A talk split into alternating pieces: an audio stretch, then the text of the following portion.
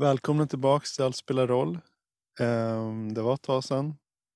Idag så har vi eminent besök igen av Jocke Repka. Tjena. Tjaba, hur är läget? Det är, det är helt okej. Ja. Helt okej. Jag är fortfarande lider av sviterna av en, av en man cold. Men, De är fruktansvärda. Ja. Okej, så i dagens avsnitt så ska vi eh, prata lite om vad som har hänt sen sist. Vi båda har varit med om en hel del senaste året. Mm. Och eh, sen så tänkte vi att vi skulle påbörja och prata om steg två. mm, Så. just det. Ja, nej men jag har haft eh, eh, fullt upp med min programmeringsutbildning och har ju försakat eh, ganska mycket. Vilket ledde till att min, eh, min, flick, min dåvarande flickvän eh, liksom eh, gjorde slut Mm. i november förra året.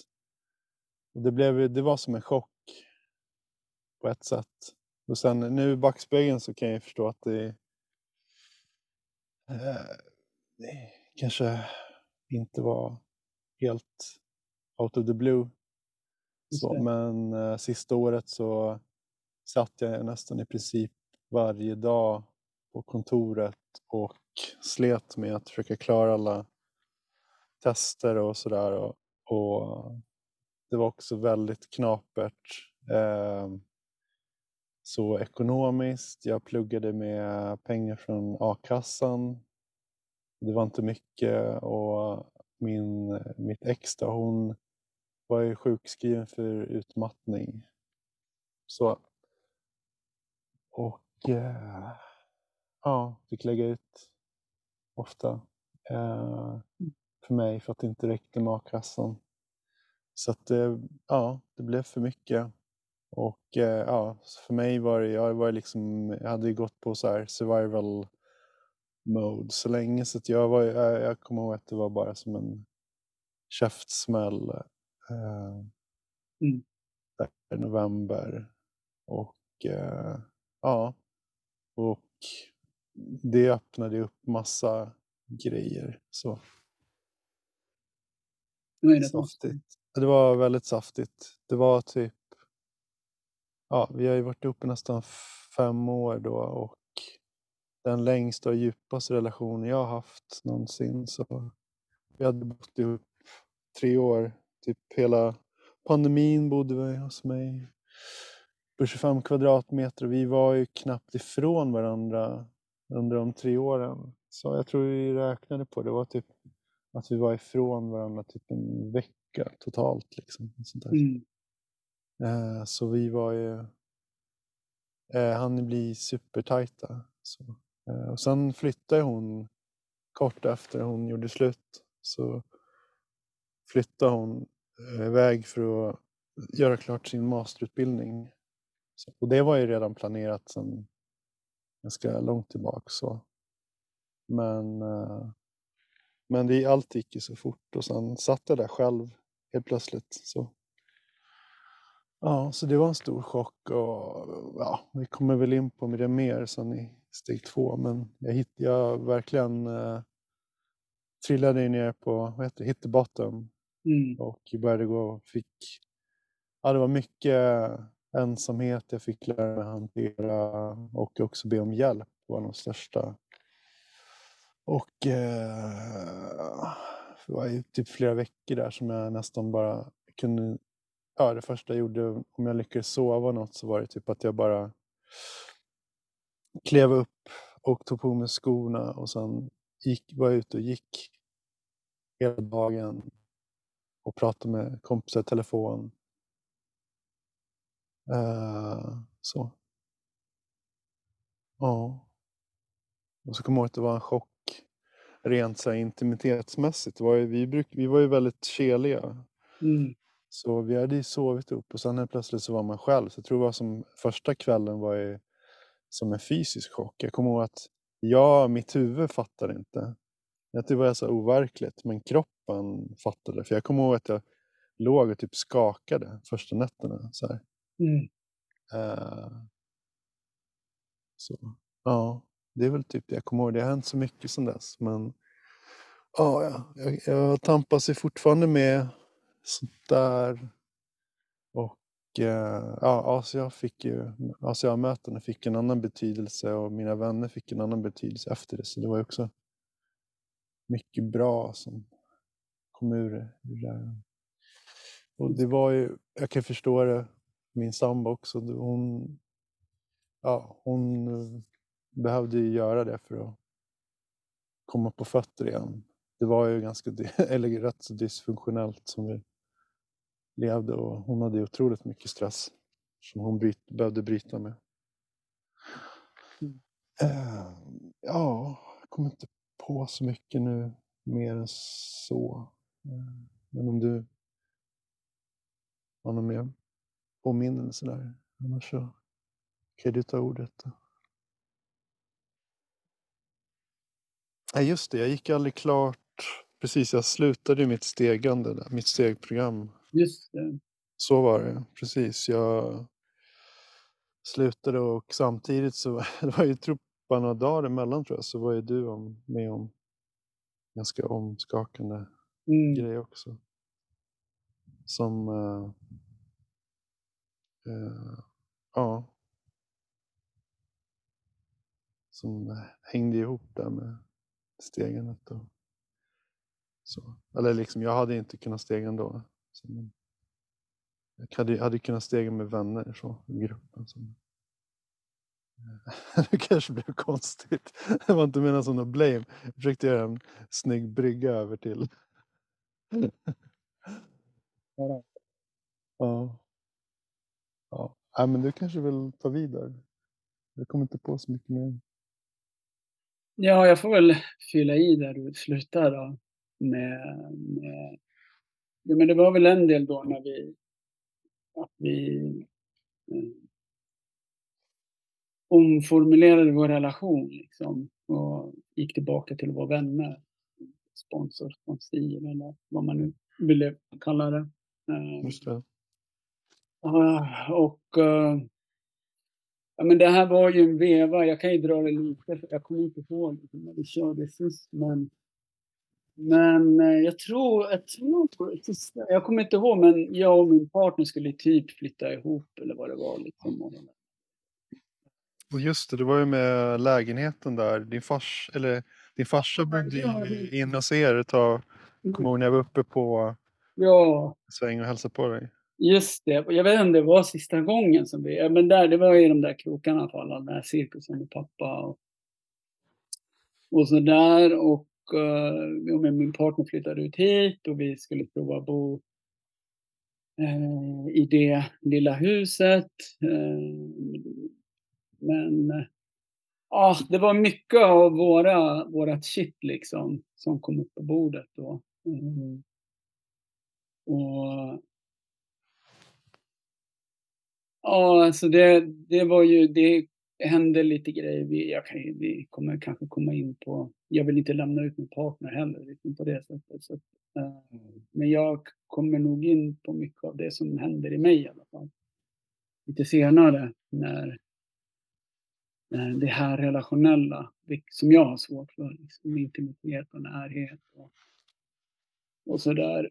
Eh, men mitt i den här vevan så, så det var ju som en jävla chock bara. Liksom, i, det var november, eller ja, sista oktober eh, förra året. Så, ja, men jag hade ju snackat med farsan där. På, han var uppe här och det var ju lite intensivt minst sagt. Han åkte hem och vi hade liksom ganska ändå schysst kontakt. Och, och så där. Och han hade ju så här, på grund av den här stroken han haft så hade han ju, han hade hemtjänst som kom en, en dag i veckan och hjälpte honom att handla. Han bodde kvar nere i Farsta temporärt. Um, och så ringde de och sa att de hade hittat min pappa död. um, I lägenheten. Det vart som bara... Uh, jag fick en jävla chock liksom. Mm. Och ja, jag hade börjat pluggat också under den här tiden så det var ju bara... Ja, just det. Jag fick ta en paus från plugget. Och, åka ner med en annan vän som också känner pappa. Så då åkte vi ner och han... Eh, de, ja, jag vågade inte gå upp själv, så, så han fick gå upp först i lägenheten liksom, och kolla hur det såg ut. Och, och så där. Men då visade det sig att det stod en tallrik framme, så antagligen så han, han satt och åt. Liksom. Mm, och så fick han väl en hjärnblödning eller en hjärtinfarkt eller någonting. Um, ja, de sa att de gör inte en obduktion på äldre människor. Han var 75 eller 76. Om de inte misstänker att det liksom föregick något våld och sådär. Så, eh, så liksom jag påbörjade väl någon sorgeprocess där, men mitt i allt det här så visade det sig när jag liksom började med, det är ju en mardröm, de som känner mig, liksom, det här bara att sitta med, men räkningar i slutet på månaden. så fan, det är ju hemskt liksom. Helt plötsligt så bara, min farsa hade ju inte heller räknat med att dö. Han hade ju Oh, han hade ju det här med sina manier och, och, så det var ju en mardröm med alla papper. Uh, och, och försöka det här, få till någon bo, bouppteckning och jag vet inte hur man gör när, när någon dör. Jag har bara jag har hört om det. Uh, vilket också är, ja men jag, jag själv inser, men jag har levt i någon förnekelse. Jag menar, jag har ju förstått, jag är ju ändå min pappas enda barn. Jag kan ju skylla på honom och tycka att inte han hade sitt i ordning. Men jag kan ju också faktiskt ha förberett mig lite innan och tagit reda på vad det är man gör. Eh, för det är, en, det är en jävla mardröm liksom. Att börja ta tag i allt sånt här. Eh, när man dessutom kanske både är chockad och i sorg och, och sådär. Jag var ganska ensam i det här för det visade sig att det var eh, ganska nära släktingar som dessutom har gjort massa bedrägerier från min farsas konton och Eh, det var kontrakt som var falska, falskt, eh, vad säger man, falskt undertecknat. Och det, det liksom, ju mer jag började vända på, ju mer öppnade sig. Det var som en så Pandoras box som, som gick tillbaka, lång tid tillbaka. Så där. Eh, vilket också triggade ju allt det här med så här övergivenhet, som redan var ju efter pappa dog. Det är klart att någon form av liksom hela övergivenhetstraumat varit väldigt fullblom liksom. Och då när jag insåg det här med, med min familj också. Ja, ja, är det ett jävla mardrömsår. Liksom. Och parallellt då så, så eh, ja, men försöka liksom så här, jag liksom, ja, men, hålla ihop relationen och, och sådär. Eh, och få till ekonomi. Och, eh, ja, och sen det som har kommit upp ibland i, i podden här, jag tänkt, som också var, det är att jag och pappa var i Brynäsare. Det var ju hockeyn liksom, gemensamt. Och då när farsa, efter farsan dog, det alltså, gick så jävla dåligt för Brynäs förra säsongen. Och de har spelat högsta ligan i 63 år. Aldrig varit ett av de två lagen som alltid har gjort det. Och nu åkte de ur. högsta serien. Och jag bara, vad fan. Alltså, då sa, tänkte jag, men det var enda, så jag kunde glädjas med för pappa att han slapp uppleva det här liksom. För det var ju också, fan vad... Nej men, det, nej, men det, var, det är sjukt, jag hör ju Psycho-låten när man pratar om det. Det blev så dubbelt, för det har ju varit det här, det blev symbolen. Liksom, så här, att det här som har varit min pappas och mitt sätt att kommunicera och prata och connecta runt hockeyn och nu pang. Ehm, men, men vi kommer ju in på steg två, det är som är så sjukt, det är liksom just det här hur, hur det har vänt allting. Som idag spelar Brynäs i Hockeyallsvenskan, vilket är liksom serien under högsta serien då. Och uh, om pappa hade levt idag så hade vi liksom, vi hade släppt det där. Och att idag är det lite roligt att kolla, för då går det ju ganska bra för Brynäs, även om de spelar i en sämre liga. Att jag insett att så här, jag har massa koncept och idéer vad som behöver vara för att jag ska tycka, liksom, jag, bara, jag uppskattar att titta på hockey, jag uppskattar hockeyn och det är det jag tänkt mycket på nu med, med pappa och våran relation. Liksom. Jag kan, eh, att så här, hockeyn var ju bara en symbol, ett symptom, eller var, inte symptom, men att så här, det var det som gjorde att vi, vi liksom var nära varandra. Liksom. Och det hade inte förändrats. Liksom, oavsett, för vår relation var någonting bortom det såklart. Liksom. Eh,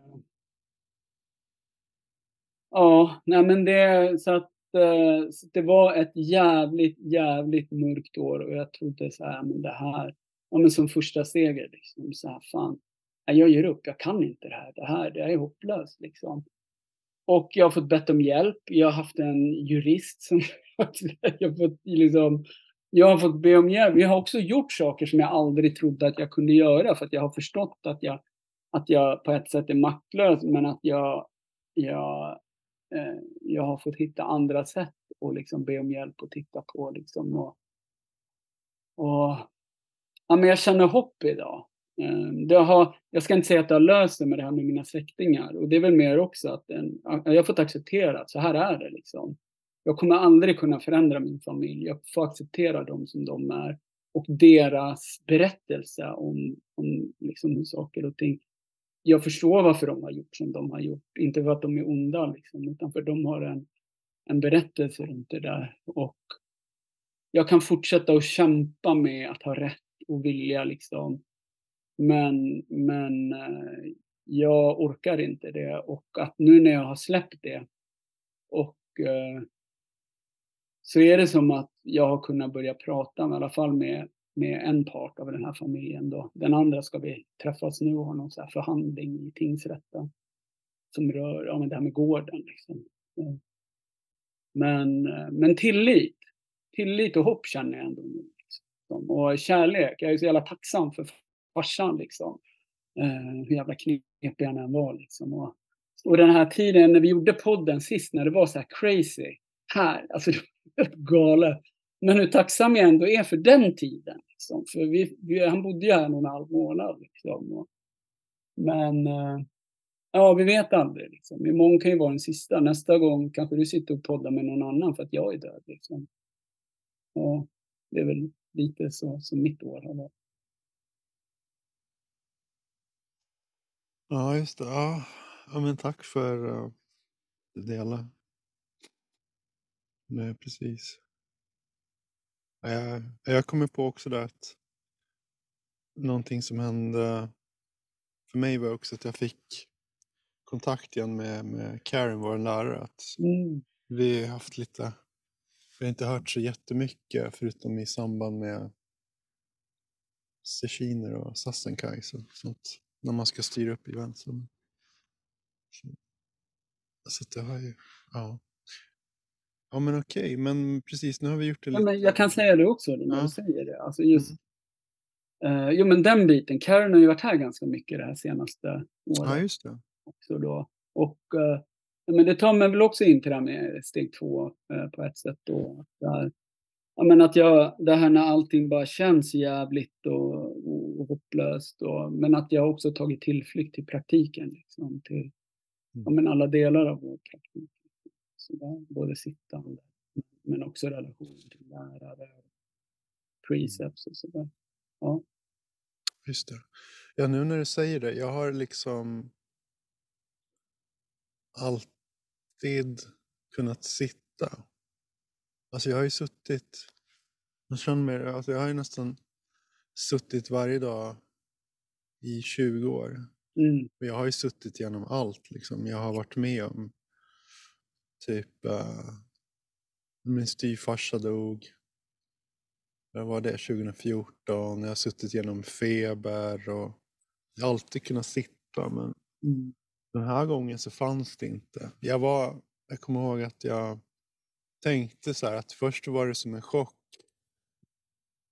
Och sen när min, mitt ex, så när hon äh, åkte samma dag som hon äh, gjorde slut så sa jag liksom att det, det kommer nog inte gå att du, även om jag vill det så tror jag inte att det kommer gå att du bor här sista två veckorna innan du flyttar. Just det. Och då bodde, flyttade hon in hos sin brorsa här i, som också bodde i Stockholm. Eller som bor i Stockholm. Och så mm kommer ihåg när hon åkte så bara var det som att äh, men jag, fan, jag ska bara kötta igenom det. Jag ska sitta igenom den här skiten. Det här ska bli bara fantastisk praktik. Det var en del av mig som sa det, liksom, så här, min, min mm. Sun Warrior. Liksom. Men det gick inte. Jag föll, jag föll isär. Liksom. sitta någonting i princip. Eh, Så jag fick ju förlita mig på min praktik på andra sätt. Så, så det var också något så här, det, var liksom, det har aldrig hänt mig att jag inte har kunnat sitta med saker. Mm. Så, Men jag tänker, alltså, alltså, just nu när du säger det där, att... Eh, eh, nej, men jag tror att det var det som också hände. Alltså, jag, jag bor ju lite isolerat här och, och, sådär. Och jag har alltid, alltså med betoning fan på alltid tror jag, undvikit sorg och sånt där. Hitta sätt att bara, nej, du vet, så här, hålla mig upptagen eller mm. liksom.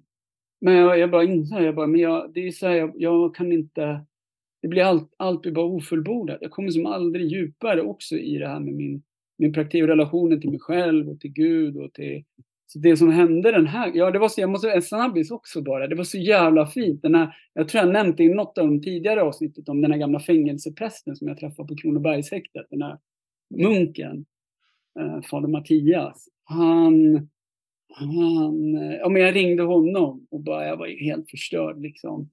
Ehm, och han bara, ah, jag begraver honom. så, så den här liran som jag lärde känna 2001 i en, i en häktescell på Kronoberg.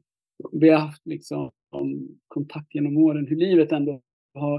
Och nu kom han upp till den här lilla byn. Vi lånade Svenska kyrkans lokal här i Järbo. Och, och gav min pappa en helt jättefin katolsk begravning. Så det var liksom min, min, min jordiske far och min andlige far tillsammans. Det var, det var jävligt speciellt.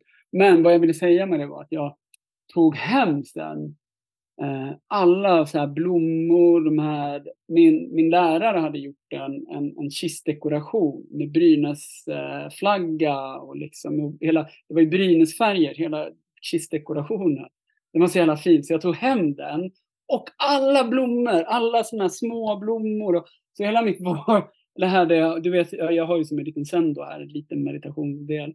Så Mm. det var bara fullt med alla de här begravningsblommorna. Och så under typ två veckor så hade jag det när jag mediterade och när jag ja, men yogade. Jag hade det här och var med det där varje dag. Det fick bara så här vissna och förmultna och så la jag ut det här. Jag har en Buddha här ute också som den fick komma till. Eh, ja, det var nog första gången, jag tror att det är det, som jag sörjde på riktigt. Och just det att jag tillät mig bryta ihop. Att bara, jag satt på kudden och bara, ja men, ulgrät ibland. Liksom, att det behövde inte vara på något sätt. Liksom. Också att det fanns, ja, Mm. ja sorry. Nej, nej, men det är bra. Det är, vi kör. Nej, men precis. Ja, men jag hade ju något liknande, liksom ur allt det där, ur askan så kom det massa fint också. Jag kommer ihåg att det var? Nej, men jag kommer ihåg att det var så, så här, jag är inte heller liksom, jag brukar ju bara försöka köra på. Eh, så, men, men det här var för stort.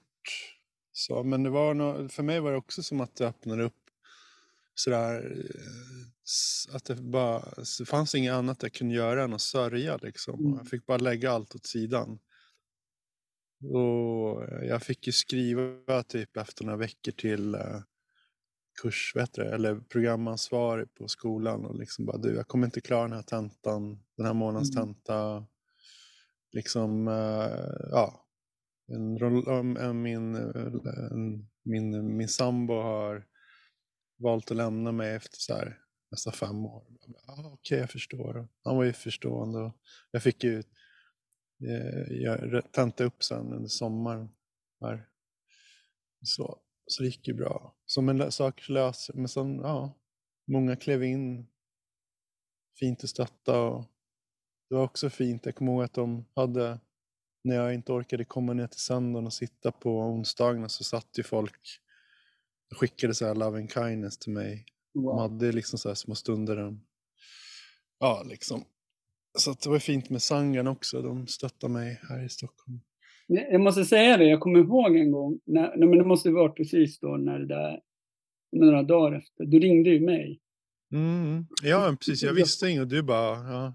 Åh, farsan hade ju dött precis, jag var helt så här fucked up. Och du bara, Ja, men jag kanske, för då berättade du det här om, om, ja, men, om ditt ex då.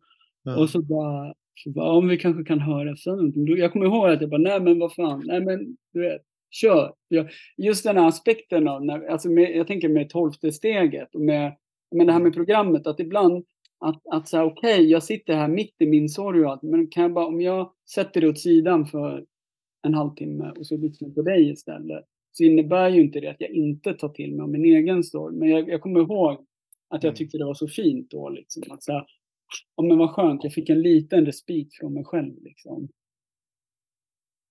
Exakt, precis. Var det jag kände också när jag gick på möten. Sen. Det var lite så här skönt. Det var ju folk som hade varit med om ganska liksom, stora saker Mm. Utanför mig. Liksom. så också så här att bara, det var som så här, bara komma in och så bara få lite perspektiv. Liksom. Bara, Mm. okej. Eh, ja, det var, ja, jag kan verkligen förstå vad du menar. Eh, så. Ja. Men eh, okej, men ska vi öppna upp steg två då? Eh, Ja. Kan du säga, jag kommer inte ihåg exakt hur de ordar. Vi kom till tro på att en kraft större än oss själva kunde återge oss vårt förstånd. Det är ju liksom originalet från, Just det. från, ja, men från AA då. Eh, sen kan det där formuleras på lite olika sätt beroende på liksom vilken eh, gemenskap och, och sådär. Ge oss vårt förstånd till Mm. tillbaka eller liksom, sådär. Det är bara som ord. Men det, det är liksom ordalydelsen för den korta versionen. Och när vi säger det, alla de här, när vi säger liksom så här steg ett, steg två, så här, vi erkänner att vi var maktlösa inför om men, effekterna inför att växa upp i en dysfunktionell familj, alkohol eller sex eller whatever. Så är det den korta versionen. Samma nu, två, kom till tro att en kraft större än vi själva kunde återge oss vår Ja, mental, kunde återge oss mental hälsa, står det. Det här är lite nyare översättningen än när jag är van vid Mhm. AAs bok. Eh, Men, men liksom oavsett så är liksom, så den korta versionen, den långa versionen har man ju oavsett. Det här är ju då från AA, så har man ju den långa versionen, är ju själva stora boken. Eller i vilken textbok det än är, som, vilken gemenskap det än är. Så det är ju bara en kort form liksom som, ja, Ja, just det. Ja, precis. För jag kommer ihåg att jag tyckte det där var svårt. Jag tyckte de här... Jag hade svårt, minns jag, att förstå högre kraft. Jag kunde liksom på något sätt, ja, jag kan ju liksom teoretisera att det kan betyda så här, sanga, alltså communityt, om man har något. Om man är del av något community, eller det kan vara samhället, eller jag vet inte, kosmos, eller vad man nu vill. Gud, eller alltså, som jag tyckte att det var svårt att relatera till, att förstå. Så. Men jag kommer ihåg att jag hittade ju Olle Karlsson via, visst, visst har han kört via, um, ba, ba, ba, ba, vad heter det, kyrkan i Stockholm här? allhelgona. Allhelgona, precis. Jag brukade gå till Allhelgona. Undrar om inte vi pratade om det, men jag kommer ihåg att jag upptäckte att Olle Karlsson brukade hålla grejer där och, och det var ju under den tiden jag brukade gå dit och sen startade han någonting nytt på Skeppsholmen tror jag var.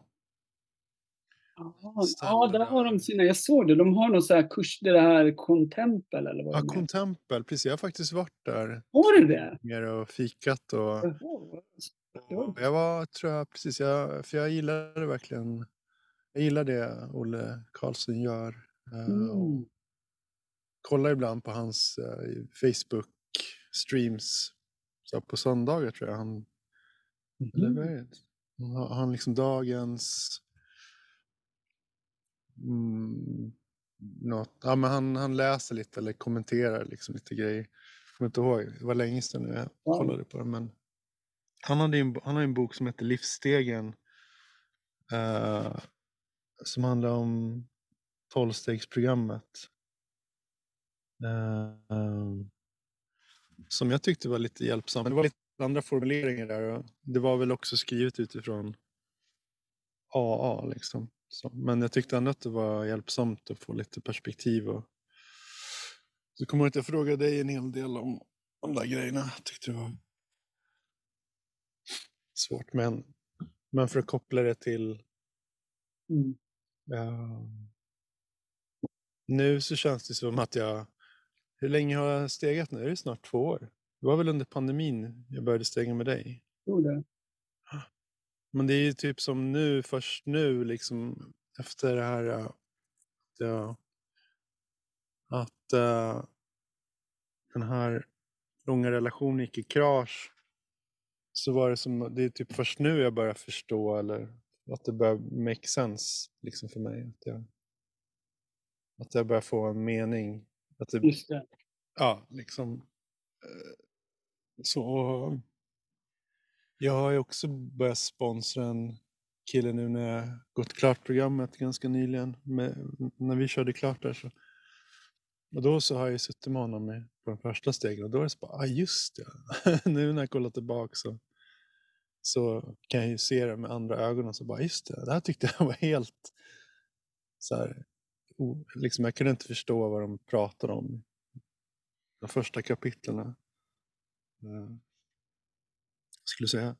men jag tänker att det är inte så konstigt egentligen, för man, man tänker att, att det, det, är därför jag alltid gillar att komma tillbaka till den här ursprungstexten, A stora bok, liksom så som det var, det var liksom den första boken. För att egentligen så handlar ju andra steget om, det är ju ingenting, det är ju inte andra steget jag utforskar egentligen, det här med Gud eller någonting, utan det är så här, är åtminstone, alltså det står så här i A.s stora bok, Alltså först och främst, så fort vi talar om andlighet egentligen i programmet så är det i relation till det här första steget.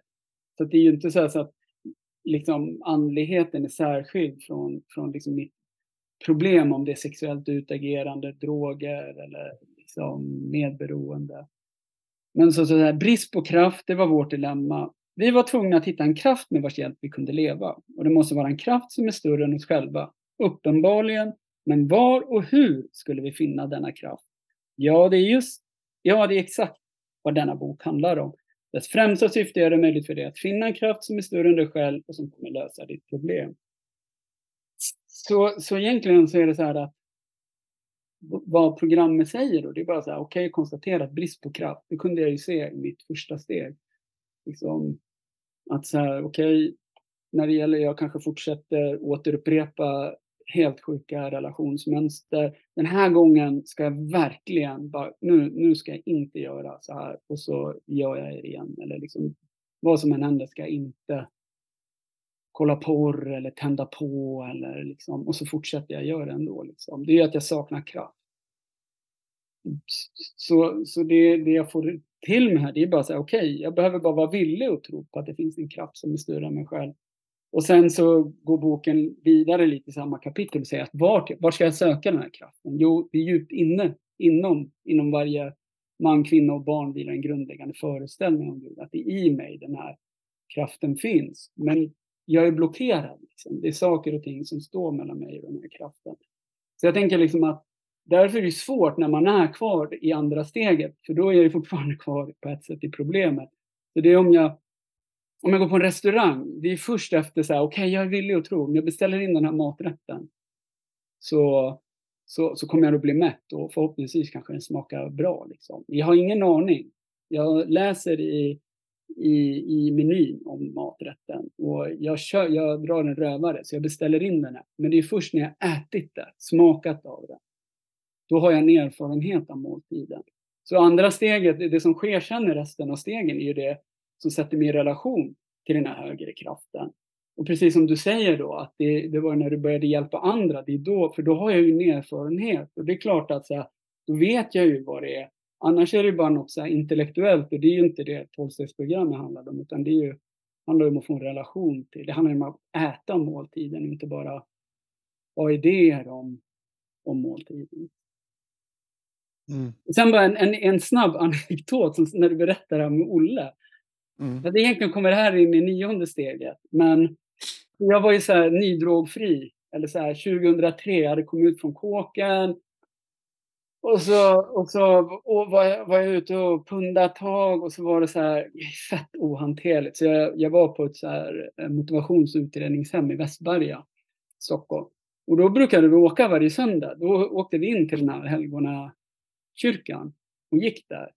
Jag bara wow, alltså det var, det var ju jävligt häftigt liksom. Men då kommer jag ihåg att då stod det, det finns en, en annan, en känd karmelitmunk, andlig vägledare som heter Wilfrid Stinnesen. Då stod det en bok där, av den där Wilfrid Stinnesen. Med det, där, ja, det är en liten text om varje dag.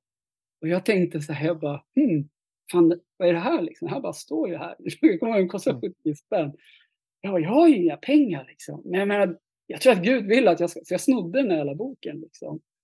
Uh, så, i, i allergorna. Och sen när jag blev drogfri 2006 där, så då, då kom jag tillbaka och försökte betala av den där boken, men det gick inte heller, så jag var tvungen att gå dit ändå och betala 70 spänn i kollekten. Så ja, det var en liten utvikning. ja, ja, fin utvikning. Ja, precis. Nej, men, men, hur, hur, tänker du nu då? När du har, just som så här, nu när du sponsrar mm. själv och och liksom har fått den här, hur, hur, hur upplever du det här nu? Liksom? Och kan du se, någon, kan du se liksom, ser du någon samband mellan vår zen-praktik eller, liksom, eller ser du som en separation? Eller hur, hur upplever du det nu? Ja, som andra steget? Mm. Jag tycker att det hänger ihop. Uh, men jag, jag har nog... Jag tyckte nog att det hängde ihop Mm. Alltså jag... Hur ska jag orda det? Uh, nej men jag tycker att... Eh, jag kan förstå dem som... Uh, jag har ju varit inne på lite så här kristna mystiker som har vänt sig till Sazen och sådär. Mm. Och jag kan ju förstå förstå det, liksom att det öppnar upp eh, för, för att för djupare kontakt. Så. Mm. så att det har väl funnits kanske någon intuitiv känsla, men jag har ju mest famlat intellektuellt med, med, med, med det där med högre makt. Och jag kommer ihåg att det var när jag satt på möten så, där, så var det liksom också prata om högre makt. För mig var det liksom bara, jag fattar inte vad de pratar om. Eh, och, men folk verkar ju ha en personlig kontakt med det där. De pratar, det verkar betyda något för dem. För jag såg att folk blev liksom engagerade och rörda när de pratade och läste om högre makt och sådär. Så så, men så det, det har ju, jag, precis det, jag behövde ju äta liksom måltiden. För, jag behövde liksom uppleva den där maktlösheten. Mm. Alltså det, det, var verkligen en sån botten där jag, det var ju verkligen så här, jag, jag helt, alla mina tidigare strategier var liksom urspel. Jag kommer ihåg att jag var så mycket samtidigt. Okej, okay vi ska betala hyran och jag kommer inte klara utbildningen. Och liksom jag var också så helt, så här, jag måste ju, det var mycket som gick till så här, jag måste ju vinna tillbaks mitt ex på all, vad, vad det än krävs. Liksom. Jag kommer ihåg att det var som en, jag har aldrig varit junkie, så med, med, det var, jag kände liksom att mina tankar gick hela tiden så här till det var en del av mig som verkligen var så här att jag måste ha tillbaka den till varje pris. Och sen var det en annan del som var som mm. var sådär att jag var väldigt osäker. Liksom. Det var också så här, ja men det är fine. Liksom. Eller, liksom, låt henne gå, låt det vara. Liksom. Låt vad det är nu som händer ta plats på något sätt. Att det var liksom sådär. Men ja. Jag ser på det nu Ja, det är väl fortfarande ganska svårt att prata om det, men jag, jag, jag har ju en relation, börjar få en relation till det Och jag bad ju ganska mycket under den tiden, Mm. vilket jag har haft ganska mycket motstånd till.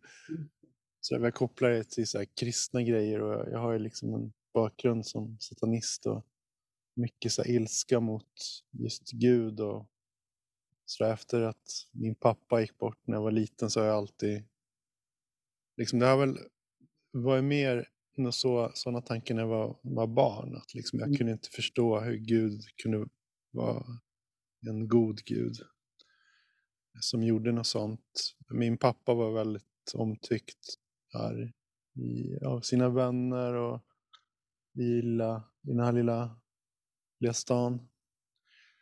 Eh, så jag kunde inte förstå liksom. Så jag har ju haft som ett motstånd mot det, mot att be. Men det finns ju någonting i det som, ja men det är väl kanske lite likt. Förut var det en teori om att, så ja men det är väl att släppa taget. Som en... Men jag tror att det finns någonting mer. Förut var det som att jag, min teoretiska bild av högre Mm. makt var bara, nej men liksom, du, du, så här, det du har kontroll, lite kontroll över är dig själv liksom. Så, och sen så, det som är högre makt är väl liksom att man bara släpper taget, inte bara låter saker ha sin gång liksom. Mm. Men ehm, det som har hänt är väl att jag känner mer att det finns någonting mer personligt i det. Alltså bakom som jag Mm. kan relatera till. Jag vet inte om det makes sense. Jo, för att få in det bara med den där Olle-boken som du pratar om, den här livsstegen, Mm. då står det så här, som en andlig princip inför andra steget är ju tillit. Det är det Ja, just det. jag- vet inte om jag är ute så klart. Jo, men det, men det är precis tillit det också. Att, att det var ju också en stor del av maktlösheten. Att, som jag kände har lärt mig mycket som en del känner, av mitt liv fortfarande känner jag att det är liksom Mm. jag ehm, var jag bara tvungen att låta den här processen ha sin gång och bara så här förlita mig på att liksom, ja men så här ja, be om hjälp och liksom bara ehm, lita på att någonting Mm. håller mig, liksom något som är större än min viljekraft. Liksom. Min, alltså att bara släppa mina gamla, gamla sätt att hantera saker på som Mm. var mer om jag hade hamnat i sån här sits, en sån här sits tidigare hade jag nog varit mer kanske manipulativ. Jag hade snott massa grejer från mitt kontor eller typ eh, mm, ja, försökt sälja grejer. Mm, typ kanske försöka låna pengar och inte vara jättetransparent. Mm. Var lite så här uh, luddig liksom. Eller dra lite små vita lögner för att få det jag vill ha. Liksom. Det, mm, Men jag tänker på det där med, med tillit, att det, där, det du sa också om att släppa taget. Alltså, alltså från det jag kommer liksom med, du vet, verkligen liksom att jag är uppväxt på ett sätt att jag var tvungen att 100% lita på mig själv. mm, Eh, Jag kunde inte lita på vuxenvärlden, jag kunde inte lita på någonting. Så, här, så att, att ge upp min... Det var ju liksom jättestort och det är fortfarande någonting så här, jag, jag, jag kämpar med. Men för att jag ska kunna våga släppa taget så behöver jag ha liksom... Men för min del har det varit viktigt att veta, eller inte veta, för det, men att den här... Liksom en... Att jag är, alltså att en, en, ja men tillit, känna någon form av tillit till. Vad är det, alltså att jag släpper taget till någonting. Liksom, och veta att så här, okej, det, kanske inte, det kanske inte blir som jag vill. Det kanske Mm. verkligen som, eh, inte blir det. Men att det finns en tillit till att det blir som det blir och det, det är ändå okej. För att det är hållet eller buret eller mm, eh, b- liksom, ja. Men jag tänkt på det, det är, du säger så där att du inte har det här med det, att du har haft aversion mot det här kristna. Men en del är att jag själv har så fått så återupptäcka, eller vad säger man, men dyka ner i min egen tro eller vad man säger har ju varit lite ditt fel också. Mm. Där, för när du har, nej men lite så här, nej men det har ju varit så här, du har bara, ah, men det med bön och så här, hur, du var ju, för då pratade mycket om det, att du ville utforska det. Ja, men precis. precis. Jag, har liksom så här, haft svårt för det där, så liksom, framförallt i det, okej, okay, från ett icke-dualistiskt perspektiv, liksom, vadå, men det finns ändå ingen separation. Vem ska, alltså, det känns ju märkligt, vem ska jag be till, liksom, när det inte mm. finns, det finns inte ett här och där. Liksom. Men det har verkligen hjälpt mig i det här, att här, Ja, men det finns absolut, ja, verkligen från ett icke-dualistiskt, ja, men så spelar det liksom ingen roll. Jag kan ändå bara, att, att så här, vokalisera för mig själv, bara, Gud hjälp mig. Sen, om, sen, sen, sen att det inte finns den där separationen, en Gud utanför mig själv som ska hjälpa mig här på något plan. Fuck, du vet, så här, när man sitter i den här smärtan. Så bara, mm. det, så här, det där blir en jävla konstigt, eller för mig har det blivit. Därför har det, det verkligen hjälpt, alltså när jag har suttit här och bara, alltså jag fattar inte så här, ja det kanske går åt helvete med mig och min partner liksom så här, farsan är mm. död, ekonomin är åt helvete liksom så här, mm. Allt är bara så här, fan det är bara hopplöst liksom. Hjälp, det är den enda bönen liksom för mig. Mm. Att kunna säga, hjälp, jag, jag, jag kan inte det här själv, gud, jag pallar inte, det, hjälp mm. mig. Ja. Så det får jag tacka dig att jag tvingades att liksom börja in i, i det där med att, mer be på det sättet igen. Så Det har verkligen hjälpt mig. Ja, just det. Ja, men nu kommer jag att tänka på, precis, jag har ju varit inne på eh, jag har ju alltid tyckt om att vara i kyrkor. Och det finns ju någonting som jag blev påmind. Det var en kompis som var en gammal punkare som jag växte upp med som tog med mig till Helgonakyrkan. Hon hade ju... Vi, hade, vi, vi umgicks ganska mycket under många år efter vi flyttade hemifrån. Från där vi växte upp. Och, och, så, och hon var ju liksom väldigt så här, liksom att all religion var opium för folket och allt det där. Liksom. Ja, att det var dåligt. Liksom. Och sen tappade vi kontakten ett par år. Sen plötsligt fick jag en inbjudan till eh, hennes diakonceremoni. och jag blev lite så paff liksom. Och sen så började vi hänga och, liksom, och då hade hon hittat någon gudstro och gått igenom en hel del och haft en del svårigheter i sitt liv. Um, och Mm, så tog hon med mig till Allhelgonakyrkan och då, då var det som att jag kom i kontakt med, det fanns någon så här öppenhet, någon så här mjuk, eller så här, inte mjukhet, men någon så här värme, någon liksom skörhet som jag inte kände att jag fick kontakt med genom sen. Liksom. Mm.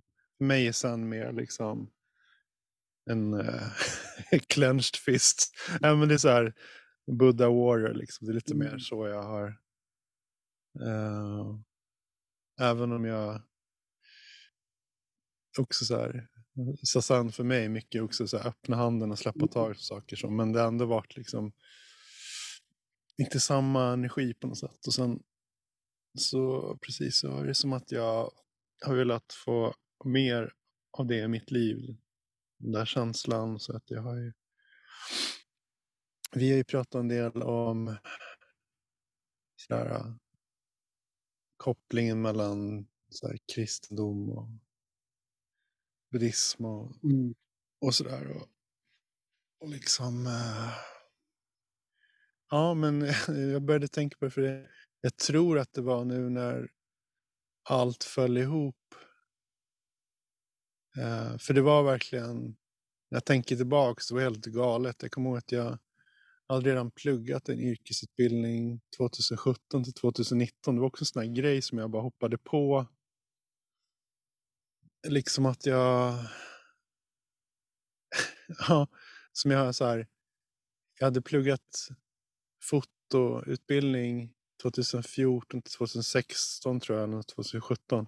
Mm. Och sen så, försökte, så kom jag ut och så skulle jag försöka leva sådär, på ett kreativt sätt. Som ett ex till mig som hade så här uppmanat mig att försöka utforska att jag borde bejaka det. Jag hade aldrig trott att man kunde leva på mm. sin kreativitet. Jag har alltid tagit lite så här eh, tillfälliga jobb och liksom så här. Aldrig känt att jag vill riktigt vara i samhället så där. Så men eh, sen gick det väl ett och ett halvt år och sen fick jag en kris och sen så bara, jag måste göra något. Så kom jag in på den här yrkesutbildningen. Körde den i två år fast jag inte hade tillräckligt med poäng. Det var verkligen också så här äh,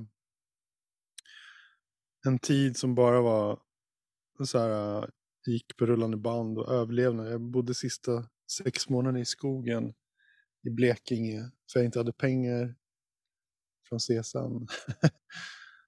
och så det var väldigt så här, mycket stress. Och sen så gick det väl ett och ett halvt år, två år till. Och sen kom pandemin och sen så bara, ah, jag måste göra något mitt, av mitt liv. Och så ingen riktig plan. Och sen då hade ju redan eh, mitt ex, hon hade ju redan varit med mig under den här tiden när jag bodde i skogen.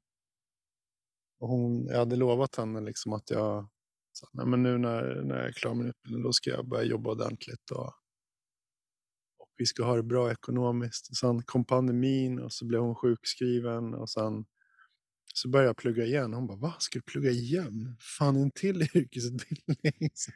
och så hade jag absolut ingen CSN. Och, och, liksom, och så var det bara liksom så här, bara kötta igen. Liksom. Men också där att jag kanske kan koppla, jag tror jag kan koppla det till liksom att också vuxna barn, liksom att jag, jag menar, när jag gjorde något intensivt, det kändes som jag gjorde något meningsfullt. Um, mm. Också att jag inte behövde tänka. Jag var livrädd för att stanna upp och känna efter och tänka och reflektera och göra något så. Så bara körde jag på där och sen så tröttnade jag med mitt ex och gjorde slut. Och sen... Ja, så var jag ju tvungen att stanna upp och tänka. Då var det som att allt det där kom ifatt mig. Mm. Allt föll isär och uh, jag var bara tvungen att sörja och jag har aldrig sörjt så heller. Inte ens när min pappa dog när jag var liten så till jag mig att sörja. Jag kommer ihåg att jag hade många år. Det tog, tror jag, kanske efter pappa dog, kanske 15 år innan jag kunde bada ett badkar. Mm. För att det gjorde att jag slappnade av. Det var liksom livsfarligt för mig på något sätt. Eh, paradoxen är att folk alltid har trott att jag är väldigt lugn för att jag har ett mm. lugnt yttre. Men det har alltid varit kaos inuti. Liksom. Uh, men vad skulle jag säga? Nej men precis, att nu kändes det som att komma tillbaka den här uh, är det, uh, utforskningen. Det kändes som att den här sorgen så kom jag i kontakt med någonting när saker föll isär och gick sönder så var det som att någonting nytt kom. Mm. Liksom att jag också förstod hur ohållbart jag har levt. Eh, hur jag har levt i... Ja. ja det, det, det liksom skalade verkligen av saker. Jag kunde se det med naket. Sådär. Att, shit vad mycket sjuka grejer för mig. Och eh, ja, inte konstigt att att det är ju fan varit ett jävla mirakel att mitt ex har hängt kvar så länge. Eh, uh, sådär. Så. Och, eh, men det var också så här, det ledde till att uh, hon också började, alltså hon, hon berättade ju att uh, hon, det som var själva utlösande faktorn var ju, alltså dels det med pengar och att vi knappt sågs sista året. Men också att du och jag började ju spela in podd och hon satt ju ibland och lyssnade på vårt stegande. Ja, ja, vi satt ibland i lägenheten. Hon satt och så här, jobbade eller läste liksom i något hörn eller så här, lyssnade. Och hon, så här, hon, kom, hon började liksom bara shit. Hon började ju så här, kunna relatera skitmycket till en del grejer som jag fattade.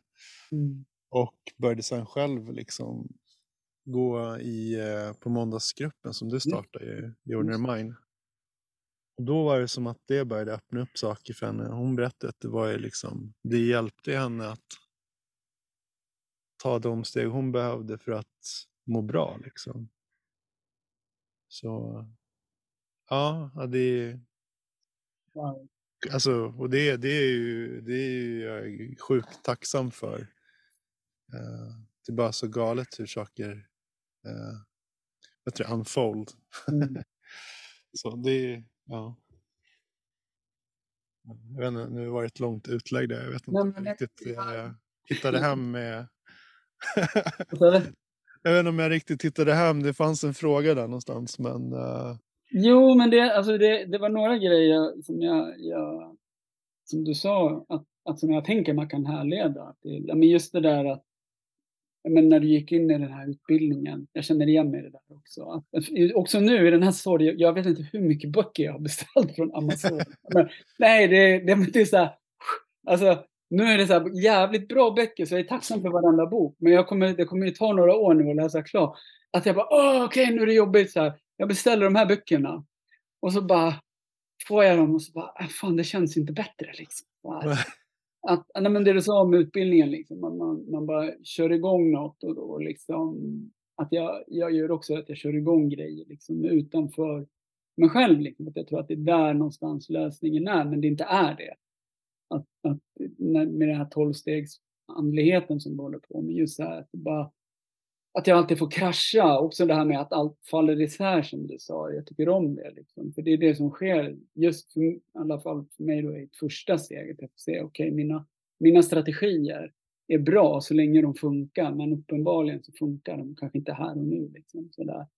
Um, och, och sådär. Um, och det är väl det jag tänker att det andra steget handlar om. Som att, att um, det, det är liksom ställt inför det faktum att det är inget annat som funkar. För hade mm. det funkat, då tror jag, jag har ju fortfarande en illusion om att men det här lirar ju på, det här går ju skitbra.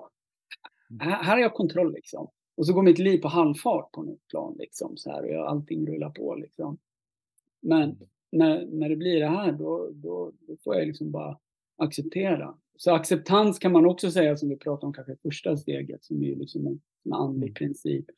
Men att, att acceptera, okej okay, mitt liv är kanske fucked up just nu. Liksom, så här. Allt har fallit samman, jag kan inte det här. Men också då tänker jag mig, att för att binda ihop det andra steget på något plan, liksom då så här, så, att, så är villighet också en princip i andra steget. Att här, jag behöver inte leverera någon, jag behöver inte komma in med en så här teologisk överbyggnad. Det är bara snarare ett problem. Liksom. Men jag är villig att tro på, allt har fallit isär, mitt liv är en enda jävla mess. Men jag är villig, jag är bara villig att tro på att det finns någonting som kan, som kan, som kan hjälpa mig. That's it. Det är det enda jag behöver, är villighet. Mm. Um, och sen tillit. Men tillit tänker jag egentligen behöver man inte ens ha från början. Det är den här villigheten som räcker. Tillit är någonting som också växer i och med att jag fortsätter jobba i programmet liksom, eller fortsätter eh, praktisera sen precepts, liksom hela vår sen-praktik. Jag får erfarenhet och i erfarenheten kommer tilliten också. Liksom. Så, mm. um, och sen då, ja, för att bara knyta det, knyta det på något sätt till, till liksom också det nu. Alltså, för min del, det, idag att använda begrepp som Gud är ju inga problem överhuvudtaget. Men det går alltså just här utifrån en mer buddhistisk setting, liksom så här, ja men dharma, whatever, kalla det vad du vill liksom. Så här, för någon kan det vara sasen. Liksom. Men just att min högre makt, jag har ju uppenbarligen, jag kan inte förlita mig på andra människor. Och det är ju också det att så här, nej, det kanske inte är min partner som ska fixa mig. Det funkar liksom inte. Det är inte min pappa eller min mina pluggkompisar eller liksom, vi är alla bara bristfälliga. Liksom. Så länge jag lägger liksom, tilliten på någonting utanför liksom, så, så kommer jag bli besviken. För allting, det vet du från det buddhistiska, allting är ständig förändring. Liksom. Så här, vi, om jag ska hänga upp mitt liv på, på en partner som kanske är borta imorgon, liksom, jävligt jobbigt liv. Liksom. Så, utan jag väljer att förlita mig till universella, liksom, på absoluta dharma. Men också zazen för mig, liksom, att i zazen så, så fullkomnas allt på något sätt. Det är där jag möter mig själv och Gud. Och, ja. Just det. Så det är en aspekt av andra steget. Mm. Jag kommer också Det var någonting som jag fick möta nu när jag fick leva själv. Apropå det här med att köpa massa böcker. Jag har också den där att jag brukar köpa böcker och bara, åh gud, jag hamnar i någon typ så här liksom klämd situation, liksom någon stressgrej, eh, dåligt med pengar eller någonting. Så bara, gud, det är ju, det är ju du vet, disciplinen som saknas. Alla är, du vet, jag behöver någon, så här, någon bok som ger mig några verktyg. Liksom. Så brukar jag köpa. Och det var så sjukt när jag blev själv i mitt boende där. Att jag liksom, det var så, jag fick, blev konfronterad om, av hur egoistisk jag har varit. Liksom. Att det, det Mm. fanns, jag var ju tvungen att skala av allt jag kunde för att klara mig. Liksom.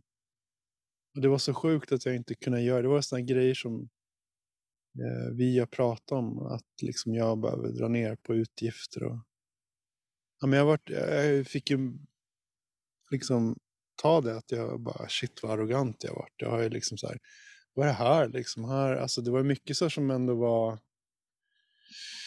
Typ, jag har ju massa sådana här subscriptions, små jävla subscriptions, här Greenpeace och Röda Korset och RFS, eh, RFSL och RFSU och alltså så massa små, men det blir ju ändå en del. Mm. Liksom. Eh, och eh, vad var det mer? Ja men typ så här bekväm, alltså ja. Så.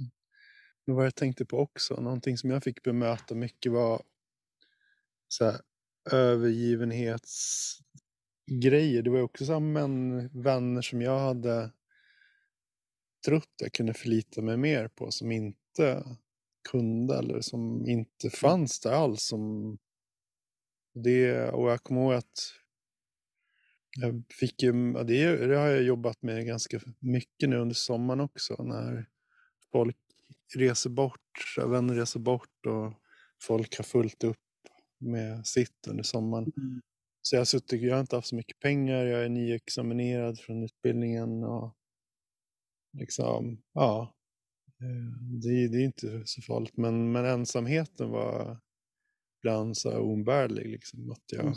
Försökte ringa folk och så bara, fan de svarar, nu har det gått ett par dagar eller Mm. så här, ja, och så jag, jag var inte, det, det var jag inte alls medveten om det, men att det var verkligen, det var, jag har haft så otroligt mycket självhat i mig Mm. fortfarande. Som jag trodde jag gjort upp med, men, men jag såg det inte. Men jag var så här, ja men det är klart, varför skulle de liksom bry sig om dig liksom? Så här, Mm. Och så där, ibland så har jag liksom varit ganska frän jag har skrivit någonting. Så ah, du, liksom så här, jag har skrivit något väldigt så här, passivt aggressivt liksom. Mm. Och eh, ja, men jag tror det var en gammal kompis som skrev eh, till mig och bara du det där var ju sjukt passivt aggressivt. Hur är läget egentligen? Jag håller på och flyttar och jag är ledsen att jag inte är nära av mig. Ja, så jag får tugga in på det. Jag har ju otroligt mycket övergivenhetsgrejer som Mm. jag inte har varit medveten om som kom upp. Och jag har tänkt på det också mycket så här att jag, jag och mitt ex hade ju en hel del liksom, dysfunktionella grejer och, och så. Men mycket fint också. Så här. Eh, och jag kommer ihåg att vi var väldigt gosiga med, vet inte, så, jag vet inte, jag kunde se något så här. Äh, det här blir kanske så här Freud. nej, men, nej, men jag kunde se liksom att mycket så här, att hon fyller en funktion som jag har med min mamma. Liksom. Jag och min mamma är liksom, vi har inte så mycket kontakt så där, men den, när vi ses är vi väldigt så här keliga. Liksom. Jag brukar sitta och hålla om henne och liksom så här, vi, vi liksom, hon är väldigt god, så, men, men däremot så är det helt omöjligt att prata genuint. Liksom, om, svårt att prata om eh, svåra saker och, och sådär. Eller liksom, det är, ja, det är en sorg. Så, men, men jag kunde känna igen det mönstret. Och, mm, just det, jag ville fråga dig Jocke. Men vad, vad, hur ser du på, vad är högre makt för dig och vad är din resa? Tänkte sen kanske vi ska börja runda av om vi inte har något mer. Ja, precis. Jag börjar bli såsig här. Ja. jag ser batteriet börjar... Det är lite det som vi har varit inne på. Alltså, jag, jag kom också... Alltså, äh, jag, kommer inte ihåg nu hur vi vi- Det kanske inte behöver vara något där konkret. För jag, jag, när du frågade mig, då blev det så här, okej, jag borde ha något mer konkret. Däremot så känner jag i min kropp att det betyder någonting för mig nu, vilket det inte gjorde förr. Och det är väl det jag vill återknyta till. Att när jag kom till, alltså jag hade en erfarenhet, jag vet inte om jag sa det där i någon tidigare podd när jag satt på kåken. Alltså jag var ju värsta ateisten och jag, då när jag kom till det här kapellet i, i Alby. Jag vet inte om du kommer ihåg det där. Men jag, i alla fall så, så, så kom jag dit liksom. Jag hade ingen intention med Gud överhuvudtaget. Vi åkte bara dit så här. Vi fick komma ut från kåken till Svenska kyrkan och jag handlade knark och, och, och drack någon bärs på krogen och sen var vi alltid tvungna att gå in på det här kapellet. Och där fick jag en erfarenhet av Gud och en känsla av att fan du duger som jag är. Liksom. Jag är okej och älskad precis, precis som den jag är. Och sen så har, har, fastnade jag sen i att, att, att, så att jag, men också en del av mig som är nyfiken, att jag ville liksom skaffa mig kunskap och jag har liksom läst vet, allt och försökt liksom hitta en ord på det här. Och en del har varit ett genuint fördjupande av det här, men en del har bara, som boken säger, brist på kraft det var vårt dilemma. That's it, liksom. Alltså att brist på kunskap är inte mitt problem. Du vet, jag har fett med böcker här hemma.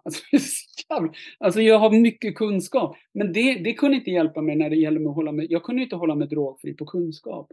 Jag behöver ha, jag kan inte på egen hand välja, nej men som typ nu jag lägger hemma och är sjuk liksom så här, att, att så här, överäta. Det, det kan inte jag, jag kan inte välja om jag ska gå i kylskåpet eller inte, utan jag behöver en, en kraft som är större än mig själv. Liksom, så här. Det är liksom min, min, min, min relation till högre makt, liksom, som är på riktigt, som är bortom allting. Sen, sen, kan, jag, sen kan vi liksom sitta och ha massa filosofiska och jätteroliga diskussioner, men till syvende och sist är det bara crap. Liksom. Alltså, menyn är viktig om jag går på en restaurang. Det, det är alla de här härliga bilderna på maträtter och beskrivningar om såsen, om potatis, alltså hur det är tillrätt och det är nice och det är setting och det det, det, det, jag kanske till och med är på den här restaurangen med min partner, det är allt är bara, men det är inte det som det handlar om. Jag tror på, när jag väl får in den här maträtten, jag äter, jag smakar från erfarenhet. That's, that's, that's it. Liksom. Att varje sekund, i det här ögonblicket, Gud är helt bortom koncept. Det är här och nu, det är vad som är. Liksom, så här. Så. Och allting jag sätter mellan mig och det, vilket ofta då kanske kunskap, idéer, eh, sutror, eh, liksom sen rätt, sen tradition, fel, sen tradition. Sätter mig bara, det är bara en stoppkloss mellan mig och det som är. Mm. Tack! Välordat. Okej, Halleluja! halleluja. ja, jag är också ganska såsig. Så vi kanske får Men- runda av lite. Ja, precis. Ja, precis. Jag hade en grej som jag kanske bara ville nämna Mm. som varit lite intressant kanske för någon. Um, jag, kommer, jag vet inte om det här är, är fel att dela, men jag vet att um, jag och mitt ex har ju fortsatt att ha kontakt och sådär. Och eh, hon har ju uppmanat mig också liksom att så här, gå på möten. Jag, hon, jag vet att det är jobbigt för dig att jag har lämnat dig och liksom, du bor själv där och så.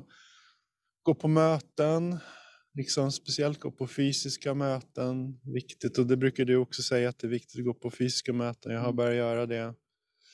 Ehm, och eh, så sa hon liksom att ehm, hon liksom jag har haft en liksom aversion mot att be, be om hjälp och, och också be till någon högre makt eller vad man ska säga. Alltså sitta vid sängen och be en bön liksom. eller vad man ska säga. Eh, men att, att hon berättade att hon visste liksom att nu är det dags att gå vidare. Eh, du behöver liksom, du behöver, din väg leder någon annanstans. Eh, din och Davids väg är liksom skilda, går Mm. skilda vägar nu och hon tyckte ju var jätteläskigt själv liksom, men att hon bad jättemycket. Hon började komma tillbaks till någon känsla hon beskrev som hon hade när hon var liten. Att det fanns, det fanns en inre röst hon kunde lita på och som var mer liksom klok och hållsam än Mm. att, att det bara kommer från intellektet. Liksom. Men, men jag försöker ska säga här. Men, men, men hon berättade att, att hon var livrädd när hon skulle flytta ner och plugga. Ja, och, Eh, men hon bara fortsatte att ba, be och be och att hon bad om att få hitta en bostad så att hon slapp eh, liksom bo på vandrarhem eller så här tills hon, så hon bad och bad och bad. Och sen så, så var det som att allt, precis när hon flyttade ner så, hon bodde typ några veckor, men det gick ganska snabbt. Hon hade precis tror jag fått fast anställning. Hon hade gjort lite småjobb åt universitetet hon pluggade vi.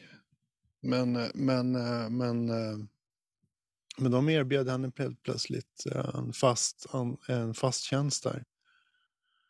Och då kunde hon ta lån och sen, och sen när hon bara tog, ner, tog sig ner dit hon skulle plugga så um, var det bara några veckor, jag tror det var veckan innan som uh, ja, hon fick bo någon månad hos en kompis. Sen skulle hennes eh, den hon var inneboende hos, hennes kille skulle flytta in. Eh, så hon hade någon vecka och precis den veckan så fick hon förstahandskontrakt. Så allt ordnade sig. Nej, men det var, men jag, jag kommer ihåg, och sen för det jag fick komma till är liksom att jag har själv börjat försöka be mer nu och det var någonting jag lyssnade på en podd häromdagen. Det var liksom att, att eh, ibland så är det bara viktigt att fortsätta att knacka på den där dörren. Till slut kommer någon och öppnar. Liksom. Det, för jag, jag kan ju vara sådär. men jag bara liksom, okej, jag, ber, jag ber två nätter, bara händer ingenting då, du vet, det finns ingen gud, jag är liksom, då, det bevisar liksom, jag kan fortsätta leva som jag har gjort. Och, bara med en högre makt tänkte jag att liksom, man kanske får fortsätta och peta på det och knacka. I don't know. Jag vet inte vad Ja, jag försöker, försöker komma till. Men, men det är där jag är i min process. Eh, att jag, Men det är ju liksom, som slutar. Det det är ju att fortsätta fördjupa sig. Det är ju det vi gör sen med de andra stegen. Ja, just det. Och fördjupa och lära känna den här kraften. Just det. Ja, för, för det är det jag känner. Jag känner liksom en stark dragning till att jag vill liksom också med, få in mer bön i mitt liv. Mm. Och Det kommer jag- till, till när det kommer till steg 11 sen också. Liksom. Mm. Mm. En daily det den eller? Nej, det, ja, finns, det finns en inventeringsaspekt i, i elfte steget, självklart. Men just att, det är att vi fortsätter att liksom fördjupa oss i den här. eh, Det, det är där vi har fått liksom en, en, en relation som, som på en daglig basis. Det är som så här att, att, att så här, ja, men det är när jag gått in i en relation. med någon. Att jag på daglig basis fortsätter att lära känna min partner och, och mig själv i den relationen. Det är egentligen det vi gör med Gud. Eller högre makt eller vad man nu kallar den. Som så, Ja, just det. liksom det är en, en mognadsprocess. Så, Mm. Vilket leder till varje gång vi gör om stegen sen, att när vi gör om vårt andra steg, att det, kommer se, det, ser ju, det ser ju på ett helt annat sätt varje gång vi gör om det sen. Det har blivit en mognad i relation. Just det. Mm. Ja, fint. Ska Yes, vi säga så kanske? jag tycker vi gör det. Okej. Och tack för den här gången. Då. Tack för den här gången och tack för Fint att du... tillbaka. Ja, verkligen. Tack för att du klev in ändå fast du är krasslig. Du får krya på dig nu.